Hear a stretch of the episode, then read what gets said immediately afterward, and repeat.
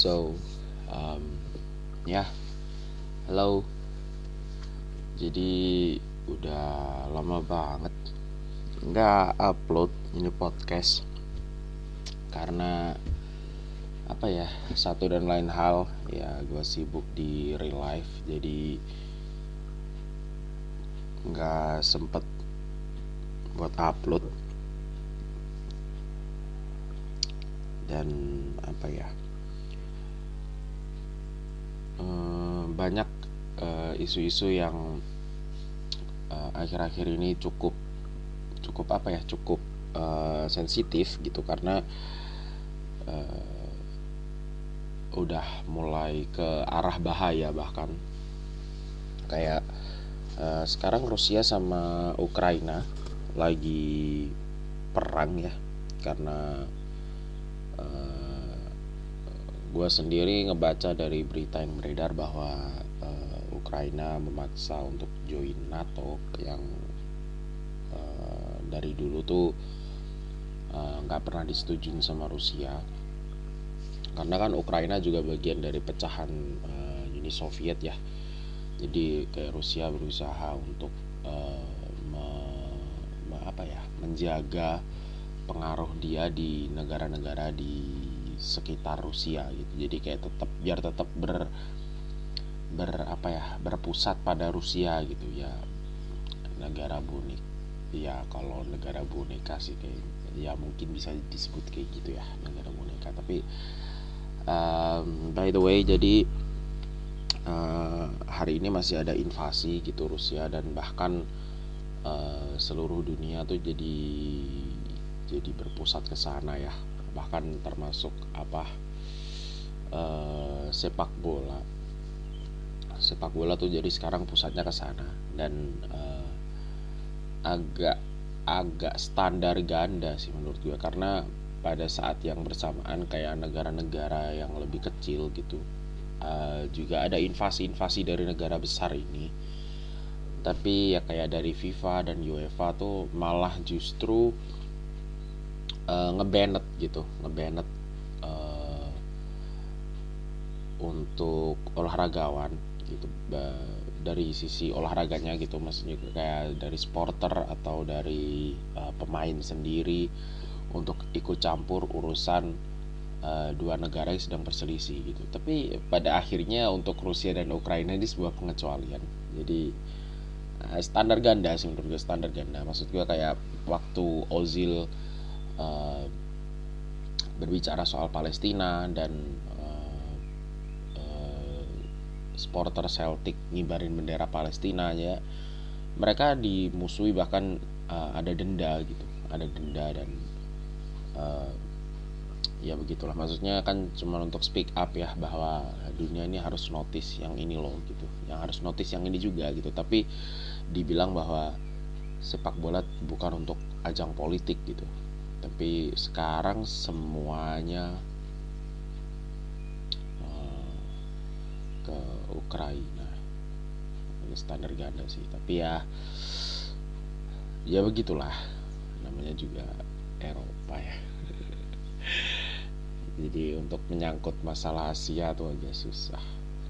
Dan um, by the way bahkan ada beberapa berita yang sedang sedang lewat gitu uh, katanya dari Rusia sendiri udah mulai menyiagakan untuk nuklir. Jadi gonna be um, kalau kiamat nuklir ya terjadi itu gimana gitu? Maksudnya perang dunia ketiga gitu dan mereka main nuklir. Gitu kayak kita di Asia tuh bakalan jadi samsak gitu bakalan jadi apa ya negara-negara yang akan dijajah dan dimanfaatkan oleh negara-negara uh, yang lebih besar ini. Dan kiamat nuklir pasti bakalan bikin ya minimal peradaban di dunia terganggu lah. Aduh aduh. Banyak kota mati banyak tempat-tempat pertempuran. Kayak gue ngebayangin perang dunia kedua aja yang waktu di Perancis sama di Jerman tuh kotanya pada habis gitu. Tapi uh, kalau sampai yang ketiga ini terjadi dan banyak digunakan bom-bom nuklir gitu. Bahkan yang kemarin tuh di PBB tuh sempat ada apa ya ada rapat ya, sidang lah gitu. Sidang PBB yang menyatakan negara-negara mana aja yang yang mendukung Rusia, negara-negara mana aja yang mendukung Ukraina gitu. Dan Indonesia tuh uh, ada di pihak yang mendukung Ukraina gitu. Jadi uh, ada negara-negara yang yang mendukung Rusia gitu. Kalau uh, salah satunya tuh uh, Korea Utara gitu. Korea Utara tuh nggak setuju kalau kalau uh, Rusia dijatuhi sanksi gitu. Dan banyak negara dunia yang udah ngelakuin ngelakuin sanksi terhadap Rusia itu salah satunya kan e, dibekukannya aset-aset e, orang-orang Rusia yang ada di Eropa gitu. Contohnya makanya kayak kemarin e, Roman Abramovich itu udah mulai ngejual Chelsea karena ya dia takut Chelsea nanti dibekukan oleh oleh uh, pihak Inggris. Karena Inggris kan juga melawan melawan Rusia jadi dia memilih untuk untuk menjual itu ke orang non Rusia juga. Dan apa ya banyak yang sedih gitu banyak yang sedih karena uh, seperti yang kita tahu bahwa Abramovich uh, kayak di Chelsea itu udah jadi bagian dari revolusinya Chelsea gitu.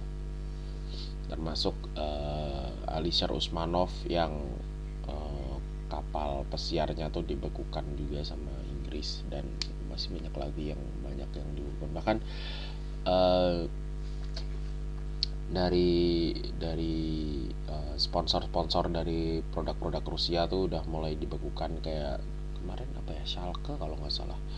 Itu juga udah mulai mutus uh, kontrak sama uh, sponsor salah satu produk dari Rusia gitu sebagai bagian dari sanksi.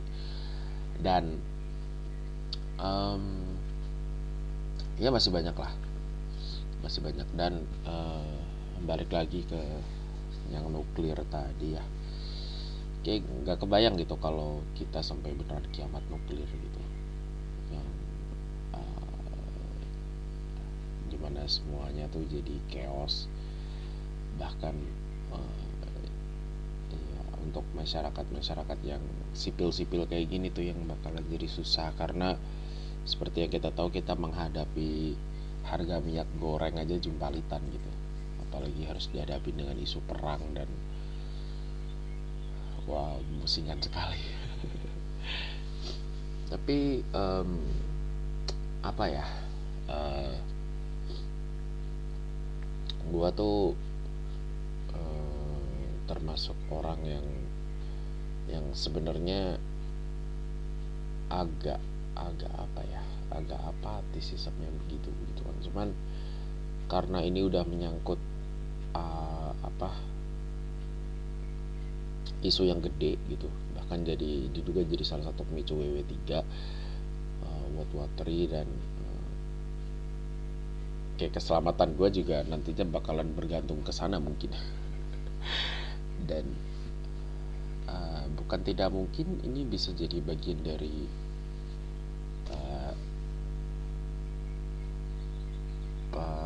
ngerestart peradaban kebayang gak sih?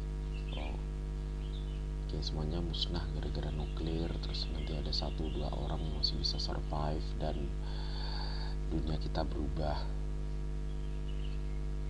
Kayak yang ada di film-film.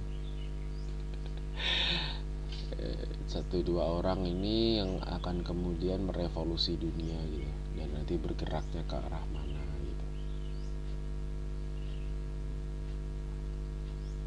bahkan mungkin uh, ini di masa depan gitu jadi kayak lost teknologi gitu. Ngerti maksudnya? Jadi kayak uh, ini tuh jadi teknologi yang hilang gitu. Teknologi yang pernah ditemukan tapi kemudian peradaban yang ada bersama teknologi itu hilang. Jadinya ini sebuah teknologi yang hilang gitu. Dan mungkin di masa depan tuh kayak ada satu atau dua orang yang menemukan ini oh ternyata di tahun ini tuh ada sebuah teknologi yang bernama podcast dan lain sebagainya. Ya karena yang udah-udah tuh kayak gitu gitu. Kayak dari uh, peradaban Mesopotamia kayak gitu-gitu. Bahkan ada ditemukan sampai sekarang tuh masih bingung kan orang-orang uh, ada baterai Irak ada sebuah baterai yang ditemukan di daerah Irak itu ditemukan kira-kira berapa ribu tahun gitu sebelum masehi mungkin. Itu kan sampai sekarang orang aja masih bingung gitu gimana sih orang zaman dulu tuh kok bisa bikin sesuatu yang baterai gitu? Dan bahkan ada kalkulator kayak dari dari zaman zaman dulu tuh. Ya itu kan jatuhnya kan juga lost teknologi ya karena seperti yang kita tahu bahwa ya kita tuh stereotipnya orang zaman dulu kan masih kayak yang primitif masih apa tapi ternyata ada sebuah teknologi yang yang udah semaju itu gitu. Udah bisa bikin baterai udah bisa ada kalkulator juga dan apa ya uh, bukan tidak mungkin juga nanti di masa depan juga bakalan kayak gitu gitu. Maksudnya kayak Eh, hal-hal uh, kayak gini terus YouTube YouTube tuh jadi teknologi yang hilang gitu. Wah, ternyata dulu tuh ada orang nyari duit di sebuah platform yang modalnya sensasi doang. Dan nggak apa ya nggak nggak menutup kemungkinan gitu. Bahkan nanti di masa depan tuh uh, teknologinya tuh nggak bergerak ke arah digital gitu. Mungkin bisa lebih ke karya seni mungkin. Jadi kayak di kayak zaman balik zaman renaissance gitu. Karya seni di mana orang-orang semuanya jadi seniman. Di mana yang cewek-ceweknya harus uh, nikah paksa kayak gitu gitu dan apa um, nggak harus yang selalu kayak jadi kayak cyberpunk gitu di mana semuanya Eh, serba teknologi yang maju dan lain sebagainya. Nggak nggak harus ke, ke ke arah situ sih. Makanya kenapa kayak banyak banget eh, penemuan-penemuan yang akhirnya bikin kita bingung gitu. Karena kok bisa sih ada di zaman dulu tuh yang orang tuh bisa kayak gitu gitu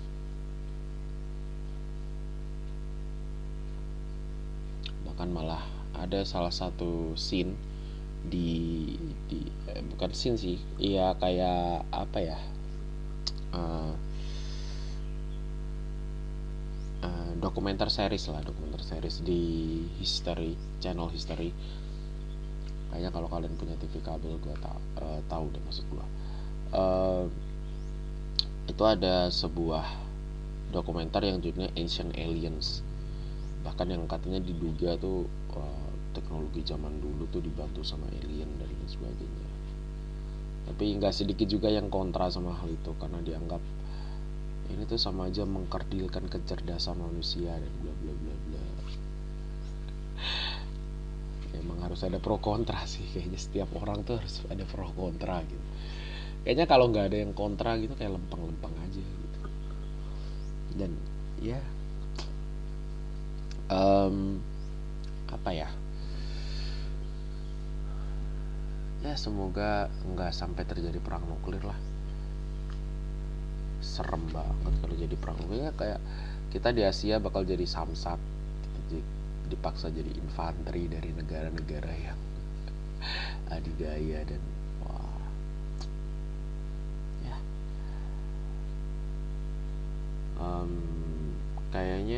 nanti ke depannya juga gue pengen pengen konsisten untuk apa ya untuk merawat podcast ini lagi karena kas, kas, apa ya kasihan coy.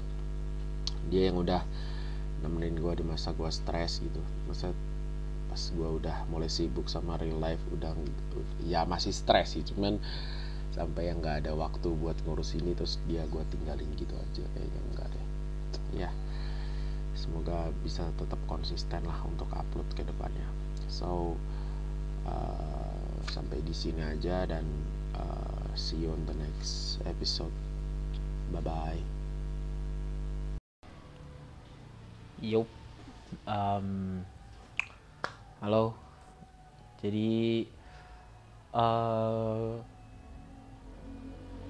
gue udah lama nggak upload ini podcast.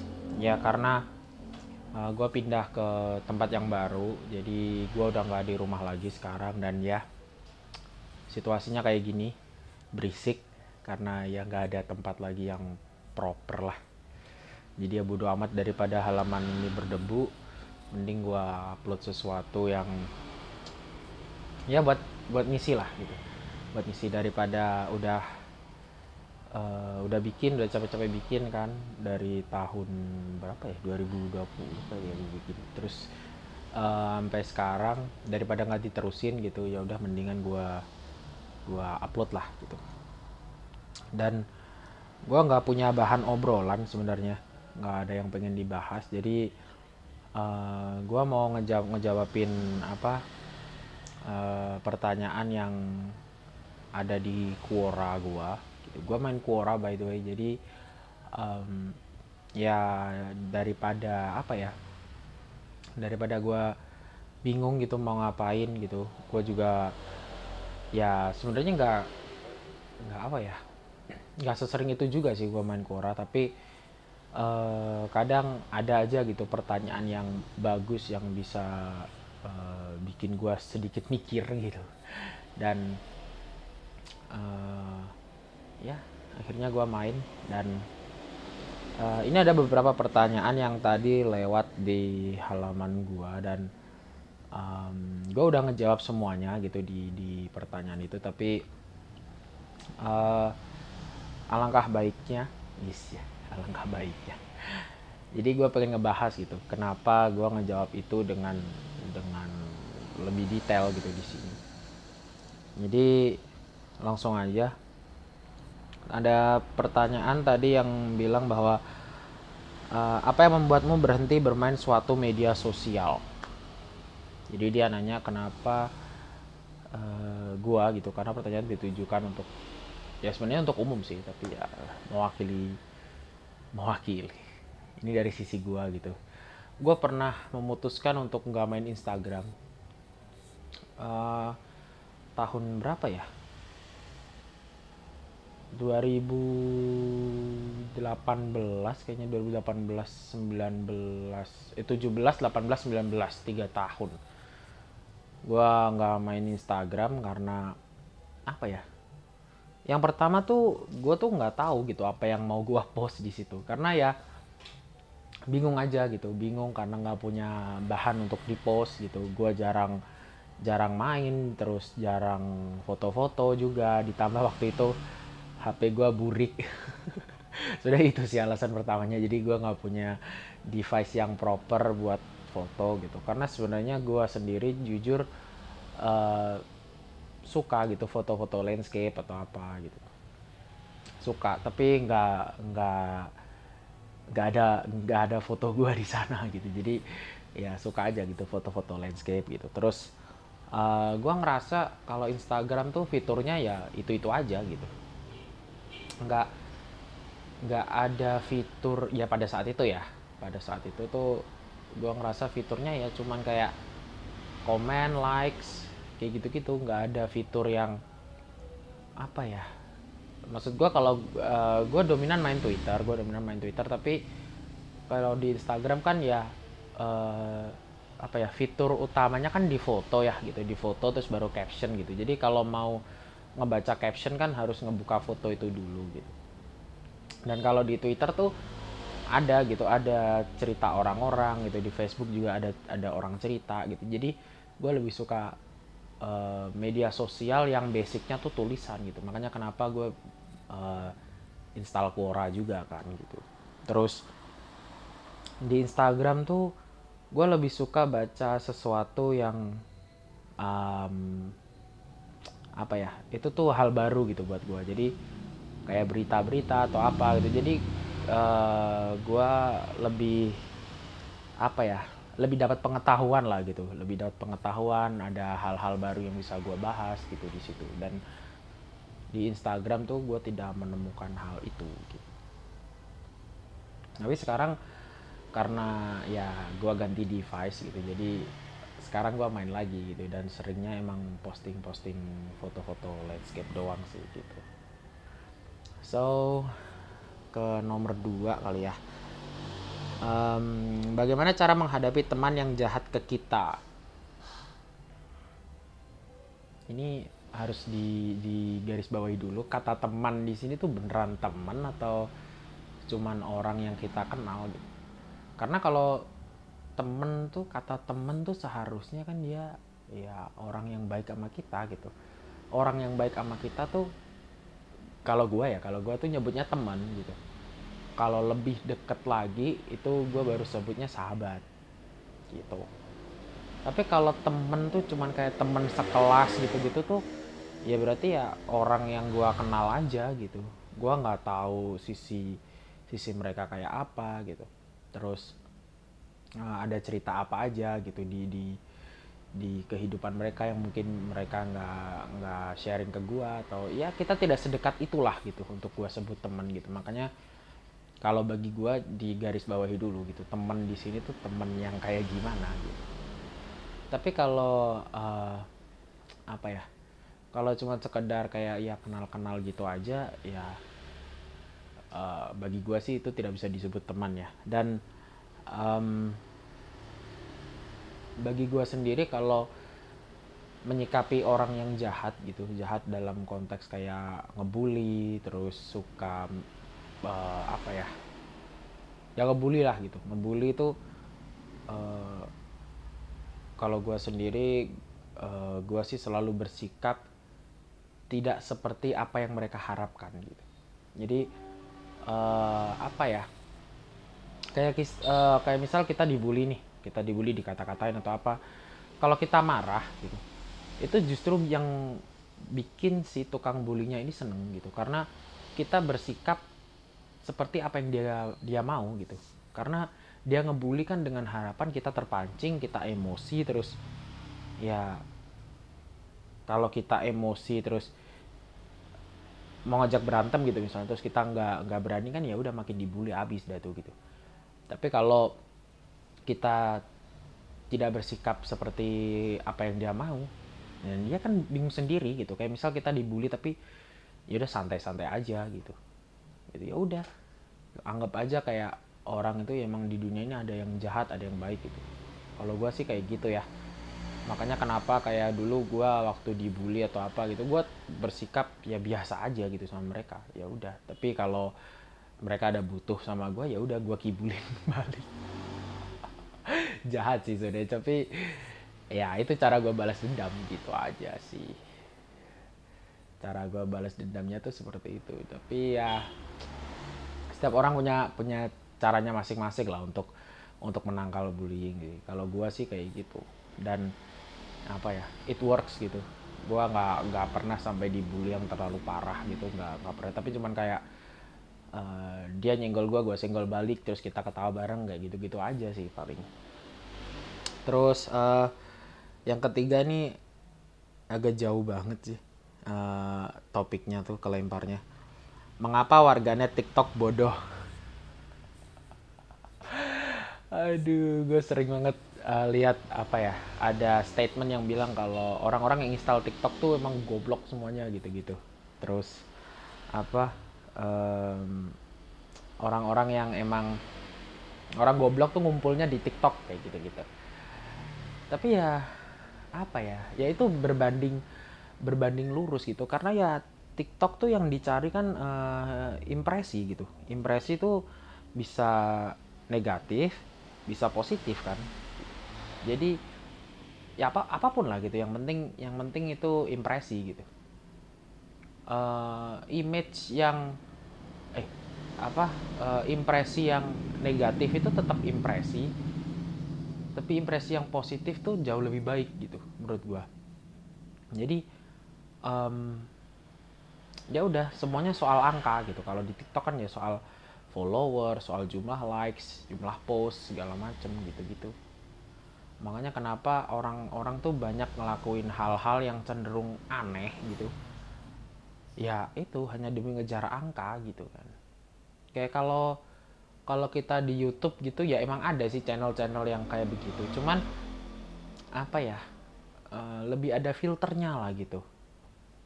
Apalagi kalau TikTok kan ada fitur apa sih FYP kayak gitu. Orang yang impresinya banyak otomatis tampil lagi tampil lagi. Ya udah gitu gitu aja. Semuanya soal angka gitu. Terus apa ya kadang memang orang-orang di negara kita tuh suka hal-hal yang kontroversial gitu. Suka suka banget sama hal-hal yang emang kayak uh, kayak sekarang nih uh, lagi ada apa sih Citayam Fashion Week ya gitu. Selalu ada ada dua sisi gitu. Ada ada sisi baik eh sisi baik. Ada sisi hitam ada sisi putih. Gitu. Ada yang belain banget ada yang menentang banget. Ya udah. Hal-hal yang kayak gitu-gitu tuh apa ya akhirnya memancing memancing orang untuk untuk uh, untuk datang kan gitu. Dan orang yang datang sesuatu yang mengundang masa itu tuh pasti ada ada duit di situ gitu. Karena ya melahirkan masa kan gitu. Terus um, apa ya ya udah kalau udah kena duit tuh seseorang tuh melakukan apa pun untuk dapat duit kan kayak gitu. Kayak kayak televisi aja deh ceritanya. Kayak televisi tuh dulu waktu zaman zaman YKS gitu si Cesar tuh joget joget ruling gitu itu tuh akhirnya banyak banget kan TV-TV yang yang menirukan acara yang sama gitu. Ya udah karena ya emang di situ tuh yang lagi rame ya acara yang formulanya kayak gitu. Yang mengundang masa tuh acara yang kayak gitu. Jadi ya ya udah rame gitu. Ya karena kita tuh suka hal-hal yang yang kayak begitu emang. Makanya kenapa kayak tiba-tiba ada artis yang uh, ya udah kayak yang terkenal terkenal banget gitu. Misal seminggu atau sebulan gitu terus habis itu langsung hilang gitu. Ya udah emang emang sekarang tuh ya kayak gitu gitu. Orang orang cepet banget naik tapi juga cepet banget buat turun gitu. Jadi ya, ya udahlah gitu. Ya emang era digital kita tuh sekarang lagi kayak gitu. Dan uh, apa yang bisa kita lakukan untuk merubahnya ya satu-satu gitu. Maksudnya nggak nggak bisa kita nggak bisa kita langsung kayak ayo kita berubah langsung kayak ngebalik telapak tangan gitu nggak bisa ya. Karena itu melibatkan banyak orang kan. Banyak orang berarti banyak kepala banyak kepala dan harus disatuin pemikirannya. Jadi ya tidak bisa segampang itu sih terus um, bagaimana menyikapi orang yang suka menyindir kita di WhatsApp? Ini ada loh pertanyaan kayak begini tuh. Jadi ketakutan ketakutan ya overthinking lah gitu. Overthinking kalau iya dia nyindir gue nggak sih? Gitu gitu tapi kalau gue pribadi sih ya gue biasa aja gitu. Karena gue berpikir bahwa dunia ini tuh tidak selalu soal gue gitu. Ya udah kayak ambil positifnya aja gitu. Kayak apa ya? Kayak ya ya udahlah kalau misal dia beneran nyindir nih ya udah terus gue mau ngapain gitu? Gue mau sindir dia balik gitu. Terus kita jadi berantem terus apa? Ya udahlah gak gak usah lah kayak terus iya kalau itu sindirannya tuh diarahkan ke gue gitu. Kalau diarahkan ke orang lain gitu terus ternyata dia punya kasus yang sama dengan yang gue punya gitu misal. Ya udah terus apa apa gitu? Akhirnya malah malah jadi kayak kita yang jadi malu gitu karena merasa bahwa status itu tuh ditujukan untuk kita padahal bukan gitu. Ya udahlah santai aja gitu santai aja. Emang ada orang-orang yang kayak gitu tuh ada. Jadi ya ya udah. Kalau lu ngerasa nggak suka ya udah di blok gitu. Makanya kenapa diciptakan fitur blok tuh ya buat itu gitu. Terus lanjut lagi